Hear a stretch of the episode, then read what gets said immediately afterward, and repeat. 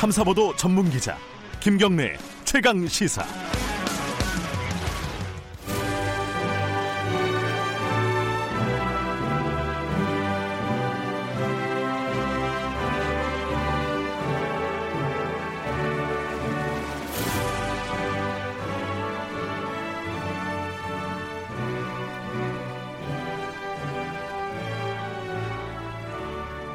네, 김경래 최강 시사 2부 시작하겠습니다. 매주 화요일 전국의 뜨거운 현안을 여야 의원 두 분과 이야기 나눠보는 시간입니다. 최고의 정치. 오늘도 여야 국회의원 두 분 나와주셨습니다. 어, 오늘은 자유한국당부터 소개할까요? 자유한국당 김현아 의원님, 안녕하세요. 네, 안녕하십니까. 김현아 의원입니다. 네, 그리고 더불어민주당의 김종민 의원님, 안녕하세요. 예, 저 김종민입니다. 네. 어, 국회 얘기를 하려니까 뭐부터 얘기를 해야 될지 이게 좀 깝깝합니다. 어제 어 자유한국당이 집회를 했죠. 네. 그죠? 네. 그 본청 앞에서 아 지금 뉴스 화면에 나가네요. 보수 단체들하고 같이 이제 집회를 했는데 이게 그 앞으로 남은 뭐 국회 일정에 전면적으로 참여 안 하겠다 이런 뜻인가요? 그냥 이미지로 보면 그런데 어떻습니까, 김연아 의원님? 아, 전혀 그렇지 않습니다. 그렇지 않아요? 예, 저희는 회의 열라고 계속 말씀드리는 건데 네. 지금 회의를 열고 있지 않는 건 민주당과 국회의장님이십니다. 음. 쪼개기 회기 통과시키려고 하셔서 저희가 그 쪼개기 회기에 대한 반대 토론 하겠다고 무제한 토론으로 하겠다고 필리버스터를 신청을 했더니 예. 필리버스터의 그 기회 자체를 지금 완전히 봉쇄시키려고 회의를 안 여시는 걸로 대응을 하고 있습니다. 도대체 음. 누가 안 여는지 잘 모르겠고요. 또 하나 뭐 민주당 어제 이인영 원내대표가 일요일 날 고백처럼 말씀하셨는데 어 지금 정의당 내지는 뭐원 플러스 4 사? 플러스 1. 예. 저는 원 플러스 사라고 얘기를 하고 싶습니다. 예, 예. 아, 이상한 이 정체불명의 협의체 간에 지금 협상이 난항을 겪고 있습니다. 그러다 보니까 본회의를 열어도 통과시키려고 하는 선거법이 완성이 되지 않아 있는 상태고 그러니까 못 여는 거죠. 누가 누구 때문에 못 여는 거겠습니까? 어, 그러니까 회의를 못 여는 건 안 여는 거는 어, 국회의장과 여당이다. 예, 그날도 어, 예, 예정이 되어 있던 날도 선거법 협상이 마무리되지 않았기 때문에 네. 사실은 뭐 열어놓고 선거법은 슬쩍 미룬다 이런 얘기가 공공연하게 돌았었습니다. 그 민주당 입장은 어떻습니까? 전혀 사실이 아니고요. 그 일단 이렇게 돼 있습니다. 예. 그 선거법이 합의가 되냐 안 되냐 하는 거는 네. 그건 중요한 게 아니고 지금 선거법만 있는 게 아니거든요. 원래 여야 간에 합의된 거는 기본적으로 회의를 열면 어, 그 예산 부수 법안이 지금 의결되다가 중단돼 있습니다. 예. 예산은 통과됐기 때문에 예. 하루빨리 이걸 통과시켜야 되거든요. 예. 그리고 민생 개혁 법안이 한 200개 정도가 지금 올라가 있어요. 네. 이걸 먼저 표결을 하자고 시작한 거예요. 그래서 이 표결을 해야 됩니다. 그래서 이 표결을 하고 그 다음에 선거법, 그 다음에 이제 검찰개혁법 이렇게 넘어가게 돼 있거든요. 네. 마지막 유치원 3법이에요. 네. 그래서 선거법 합의는 이 표결이 진행되는 중간에도 언제라도 할 수가 있고 또 만약에 이 표결이 진행됐는데 뭔가 합의가 뭐 미진하다 그러면 미진한 대로 의결하면 됩니다. 그래서 전혀 문제가 없고 네. 단지 이게 왜 국회가 못, 못 열리냐면 한국당이 이 필리버스터라는 걸 하는데요. 국회 처음에 열면 본회의 회기를 3일로 한다, 한 달로 한다, 회기 결정을 합니다. 네. 근데 이 회기 결정을 하는 안건을 놓고 뭐 3일로 할까, 5일로 할까 이거를 필리버스터 즉 무제한 토론을 하겠다는 거예요. 음. 전례가 없는 얘기고 전 세계에서 이런 나라가 없습니다. 국회가 이게 왜 불가능하냐면요. 그것도 사실이 자 아닙니다. 필리버스터를 신청을 하게 되면 무제한 의원 토론 말씀 듣고 예. 무제한 토론을 하게 되잖아요. 근데 무제한 토론이라는 게 이렇게 됩니다. 예. 무제한 토론을 하되 근데 국회가 그럼 마비되면 안 되잖아요. 그래서 회기 마지막까지만 하게 돼 있어요. 네. 그 다음 회기 때는 그 안건에 대해서 표결을 하게 됩니다. 음. 그런데 우리가 뭐 선거법을 한다. 오케이. 하십시오. 그런데 다음 회기 때는 의결할 수 있잖아요. 다음 저 예. 국회 때는. 근데 이 회기 결정의 안건을 무제한 토론을 하게 되면 회기가 끝나버려요. 그럼 다음 회기 또 열잖아요.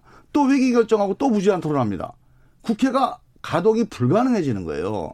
그래서 저는 한국당이 머리는 쓰는데 이게 되는 쪽으로 머리를 써야지 이게 너무 안 되는 쪽으로만 머리를 써요. 그래서 지금이라도 한국당이 회기 결정에 대한 필리버스터를 철회하면 국회 바로 오늘이라도 엽니다. 음. 열어서 예산 부수 법안, 민생 법안 처리합니다. 그리고 그 처리할 때까지 여야 간의 선거법 합의가 안 되면 그냥 합의된 대로 그, 그, 그 지금까지 진행된 대로 표결하면 돼요. 아무 문제가 없어요.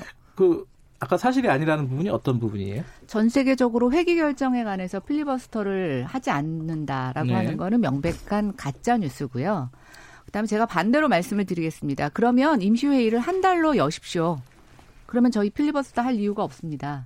지금 임시회의를 3일씩 쪼개서 하겠다. 뭐 살라미 국회라고 얘기하는 지금 이상한 또 신종 단어가 나오는데요. 그렇게 하시니까 저희가 그거를 합법적으로 막을 수 있는 방법이 필리버스터밖에 없기 때문에 그렇습니다. 정말 걸- 국민들 네. 앞에서 저는 부끄러운데요. 지금 누가 누구 탓을 할 수 있는 상황이 아닙니다. 왜 법적으로 보장되어 있는 필리버스터를 못하게 하십니까? 그럼 못하게 하는 방법이 지금 임시 아주 막무가내로 회의를 안 여시잖아요. 국회의장님 지금 두 번째입니다. 필리버스터 막으려고. 그러지 마시고 왜 필리버스터를 할 수밖에 없는 상황이 됐는지를 좀 보시고 그걸 원천적으로 제거하시면 됩니다. 왜 저는 저희 보고 머리를 이상하게 쓰신다고 그러는데 머리 좀 쓰세요. 상대방의 마음을 그렇게 못 읽으십니까? 자, 일단요. 김정민 의원 음, 말씀 듣고 예, 일단 요 이제. 회기를 한 달에 하자고 하는데 네. 저는 이제 국회라는 게 딱 원칙이 이렇습니다. 서로 생각이 다를 수 있잖아요. 생각이 다른 거를 정리하고 해결하라고 국회를 만든 겁니다. 생각이 다르면 토론하면 됩니다. 토론해서 3일 할까, 이틀 할까, 한 달 할까, 법이 정해진 테두리 내에서 서로 토론하다가 안 되면 표결해서 결정하는 게 회기 결정의 원칙이에요. 그 규칙입니다. 의견이 다르면 내 의견대로 하죠. 끝까지 고집하지 말고 그냥 규칙대로 해서 승복하는 게 민주주의잖아요. 그래서 저는 한 달 주장하세요. 그러면 여기서 3일 주장하면 토론을 해서 표 많이 나온 대로 일단 하면 됩니다. 이게 이걸 가지고 이렇게 국회를 연이 만년이 할 사안이 아니에요. 김종민 의원님, 필리버스터가 왜 생겼어요? 지금 표결 얘기하시죠? 수로 몰아붙였을 때 상대적으로 소수인 계층이 알겠습니다. 저항할 수 있는 유일한 수단이 필리버스터입니다. 제가 마지막으로 한마디만 더 할게요. 예, 그 순서상으로 필리버스터가요. 마지막으로 예. 국회 회의 지연을 시킬 수는 있어도 국회를 마비시키는 방법은 아닙니다. 그래서 아니요. 그러니까 저희 지연시키겠다고 말씀드리는데 마비를 아니잖아요. 누가 시키고 계세요? 아, 회기. 필리버스터하면 어떡하죠, 국회가 저? 마비돼요. 네, 알겠습니다. 필리버스터는 이 정도 되면은 법안을 해야 돼요. 예, 이 정도 되면은 아마 청취자분들이 아실 것 같아요. 이게 뭐 각자의 입장이 생기실 것 같아요. 이게 아니 제가 그럼 네. 김현아 이것만 대답해 주세요. 만약에 회기 결정의 견을 무제한 토론을 붙이잖아요. 네. 그러면 지금 말씀대로 다음 표- 다음 회기 때 결정을 못 합니다. 다음 국회에서 뭐- 결정을 못 해. 할 게 없어요. 회기가 끝나버렸기 때문에. 자 그러면 매번 회기 결정을 무제한 토론을 하면 국회 마비되지 않겠습니까? 이거 대안이 뭡니까? 아니죠. 그렇죠. 회기를 한 달로 열어주시면 되죠. 아니죠. 그거는 아니죠. 내 진짜 의견을 왜 머리 좋으신? 민주당 의원님들께서 그걸 생각을 못 하세요. 저기- 한달 해주시면 됩니다. 그러니까 내 의견 받아들이기 전까지는 그냥 국회 마비시키겠다 이거밖에 안 돼요. 아니죠. 그거는. 지연이죠. 올해 사자성어가 공명지주라고 우리 일부에서 어, 교수님을 연결했었는데 다음 얘기로 넘어가죠. 이, 왜냐하면은 이게 다 연결되는 얘기라서 지금 패스트트랙에 올라간 법안들이 문제인 거 아닙니까? 지금 서로 논쟁을 하고 있는 건데 선거법부터 얘기를 해보면은 근데 갑자기 갑자기라고 표현해도 되나요? 어, 자유한국당이 원안 225 플러스 75 요거 요거를 표결하면은 참여할 수 있다라는 의사를 비쳤다 이런 얘기들이 막 나오고 있어요. 이 자유한국당 입장이 뭐예요? 아직 공식적으로 당의 입장은 아니고요. 뭐 정책위 의장이 그렇게 얘기를 어, 했잖아요. 협상에서 예. 얘기를 하셨다고 하시는 건데요. 예. 글쎄요, 뭐 저는 이게 표결? 어, 저희는 뭐 패스트트랙에 원래 올라간 법안이 네. 225에 75이지 않습니까? 네. 예, 근데 저희는 그 안에 반대해서 그렇게 저항을 했던 겁니다. 네. 근데 이제 와서 그 안은 어디 갔는지 다 사라지고 정말 괴물 같은 군소 정당의 무슨 알박기, 개혁 알박기라는 표현도 쓰고 있는데 네. 이상한 괴물 같은 선거법이 되고 있습니다.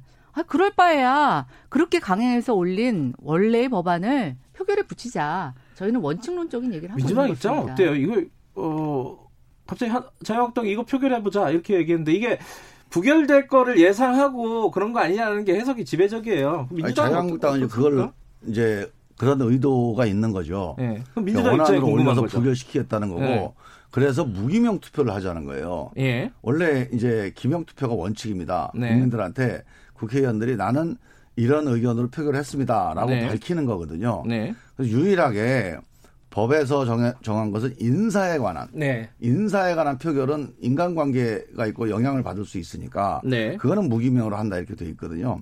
그래서 만약에 무기명 표결을 하려면 국회가 표결을 해서 의결을 해야 됩니다. 어, 무경영을 할지 말지를. 예, 예. 네. 그래서 아주 이례적인 거여서 무기명 투표를 하자고 하는 것은 이제 우리 민주당 의원님들이 국회법, 아니, 그러니까 이 선거법에 대해서 반대하는 의원들이 자유롭게 반대 표결을 해서 부결을 유도하겠다 이런 의도인데 저는 맞지는 않다 이렇게 생각하고요.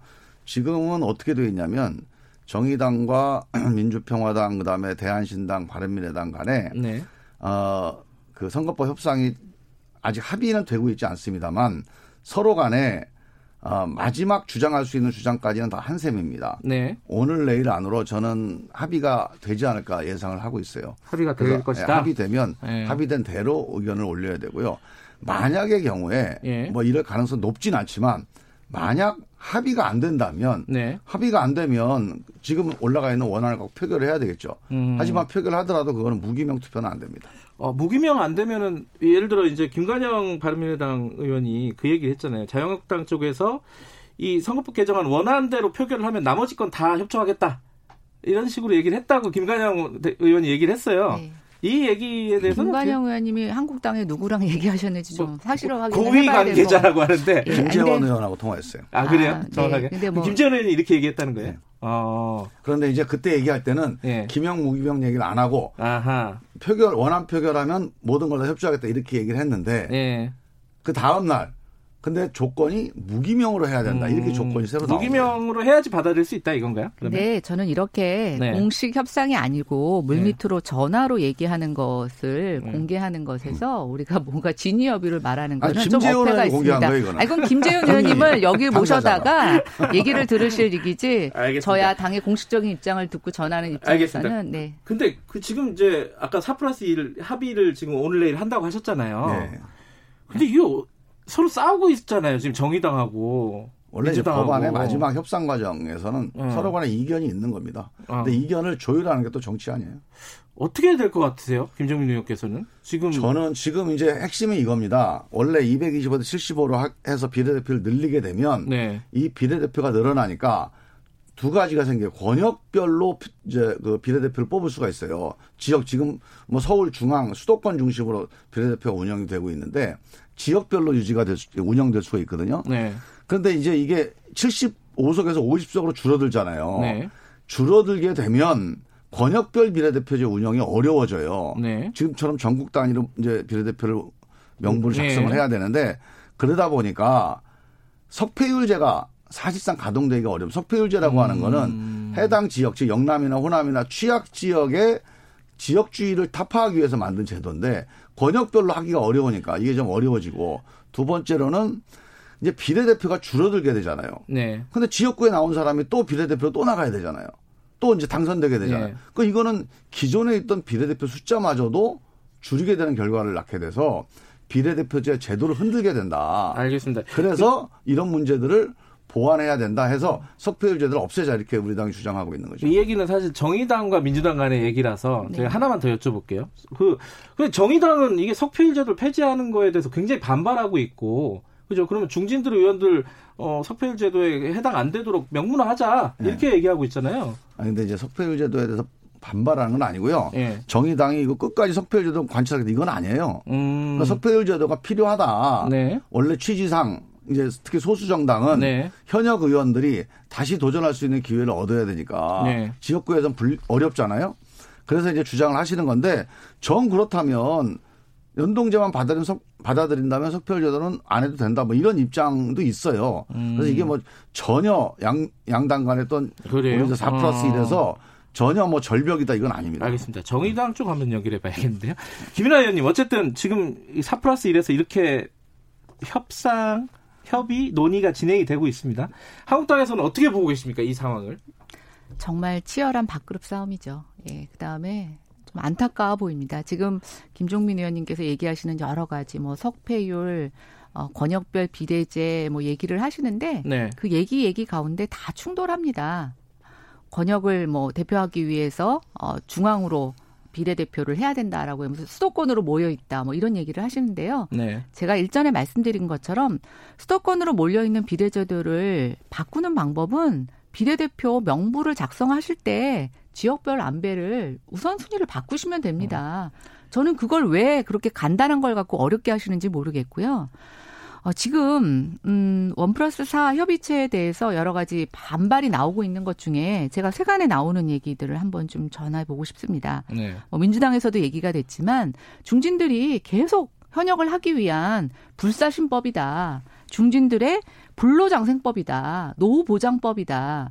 얼마나 치열하게 본인들의 기득권을 놓지 않으려고 하는 그러면서 앞으로는 선거 혁명이다, 선거 혁신이다, 개혁이다라고 하는 입을 이런 단어를 붙이면서 저는 국민들은 정말 분노한다고 생각됩니다. 특히 정의당 어느 당보다도 젊은이들의 의견을 대변한다고 하면서 이렇게 중진들이 기득권을 계속 놓지 않고 본인들이 떨어지지 않는 그런 선거법을 만들면 어떻게 젊은 사람들한테 기회가 오겠습니까? 그러니까 비례를 더 늘려야죠. 본인들이 계속 해야 되니까. 근데 저기 한 연동률 50% 하고 캡을 만약에 민주당이 얘기한 것처럼 캡을 뭐 20에서 30 석 정도 비례에다 캡을 씌우고 이런 정도면은 한국당에서도 받을 수 있는 거 아니냐 이렇게 얘기하는 사람들도 있던데. 그러니까 저희는 네. 그것에 원천적으로 반대하는 이유를 제가 말씀드리지 않았습니까? 이게 제대로 된 연동제는 의원수가 늘어야 되고요. 네. 지금처럼 이런 주은 연동제 거기다 또 가미를 해서 주은준 연동제라고 하는 것은 대통령제에 맞지도 않거니와 정말 괴물 같은 선거법입니다. 선관위에서조차도 이 선거법으로 선거를 하게 되면 투표 결과가 어떻게 나올지에 대해서 예측을 못 합니다. 국민들이 행사하는 한 표가 도대체 어디로 갈지 모르는 이런 엉터리 같은 선거법을 도대체 누구 때문에 해야 되고 그것 때문에 지금 1년 동안 국회가 마비되어 있습니다. 정말 말이 됩니까? 지금 우리가 이것밖에 그렇게 중요한 게 없는 건가요? 말이 되냐고 여쭤보셨으니까 제가요. 한 말씀 좀 해주시고. 김현우 의원이 좀 그 말을 조금 좀 천천히 차분하게 해주셨으면 좋겠는데 못 알아들으셨어요? 괴물 같은 선거법이라고 하는 아, 그런, 알아들으셨는데요, 그런. 단어들. 그런 그런 표현을 하면 저는 사실 이게 토론에 의욕이 안 생겨요. 음, 그러니까 이제 내용을 떠나서 너무 표현이 상대방을 공격하고 막 비난하고 비아냥대고 이런 방식으로 가면 일단 이게 이 얘기를 계속 해야 되나 참 음, 마음이 좀 무거운데 일단 그래도 예, 괴물이 아니라는 걸 제가 말씀을 드려야 되니까 한 말씀만 드릴게요. 예, 어, 이 선거법을 적용하면 어떤 결과가 나오느냐? 그건 다 몰라요. 선관위만 모르는 게 아니고요. 어떤 선거법을 적용해도 유권자만 압니다. 그러니까 선거법이라고 하는 게 네, 이 선거법대로 작동이 되는지 이 전문가가 판단해서 아 이거는 뭐 문제가 없다 그러면 되는 거예요. 그게 입법자들의 고민입니다. 그리고 결과는요 국민들이 결정하는 거예요. 이 결과로 어떤 결과가 나올지는 그래서 이 문제에 대해서 어 지금 아까 이제 그 우리 그 번역별 비례제도 자꾸 공격을 하시는데 네, 제가 답답한 게 전 세계에서 비례대표제를 하는 나라들이 한 70여 개국 돼요. 그 중에서 전국 단위로 비례대표제 하는 나라가 이스라엘, 네덜란드 딱 두 나라입니다. 다 권역별 비례제를 해요. 그러니까 비례대표제를 하더라도 지역 대표성이 취약하니까 권역별로 비례대표 명부를 작성하는 거는 이건 선거의 원칙입니다. 근데 이걸 가지고 뭐라 그러시니까 제가 할 말이 없어요.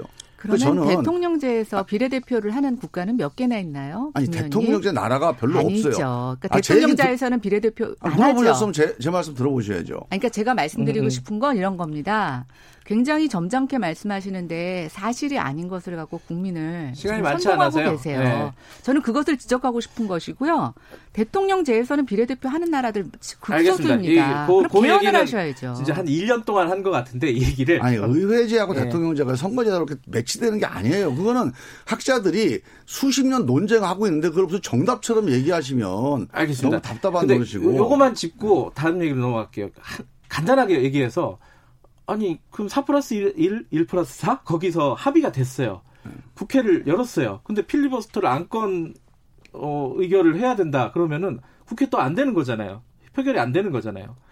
이거 어떻게 돌파하실 수 있는 뭐 묘안이 있습니까? 아, 묘안이 아니라 지금 말씀하신 대로 예. 안 되잖아요. 예. 그러니까 의사 진행을 지연시키는 건 가능해도 이렇게 마비시키는 거는 국회법에 저촉이 됩니다. 그래서 국회의장이 결단을 해야 돼요. 아, 국회의장이 예, 이거 결단해야 회기 된다. 결, 회기 결정의 건을 가지고 무제한 토론을 계속 받아주면 안 되고 일정한 찬반 토론을 거쳐서 표결을 해야 됩니다. 알- 그래야 알겠습니다. 국회가 운영이 돼요. 의장이 결정해야 된다. 자유한국당은 아니요. 필리버스터를 갖고 저희가 마비시킨다고 하는 건 명백한 사실이 아니고요. 네. 필리버스터는 지연하는 거죠. 근데 그 지연 자체를 지금 못하게 하고 있습니다. 알겠습니다. 못하게 하면서 안 여는 게 저는 마비라고 생각이 됩니다. 뭐 현재 법상으로는요.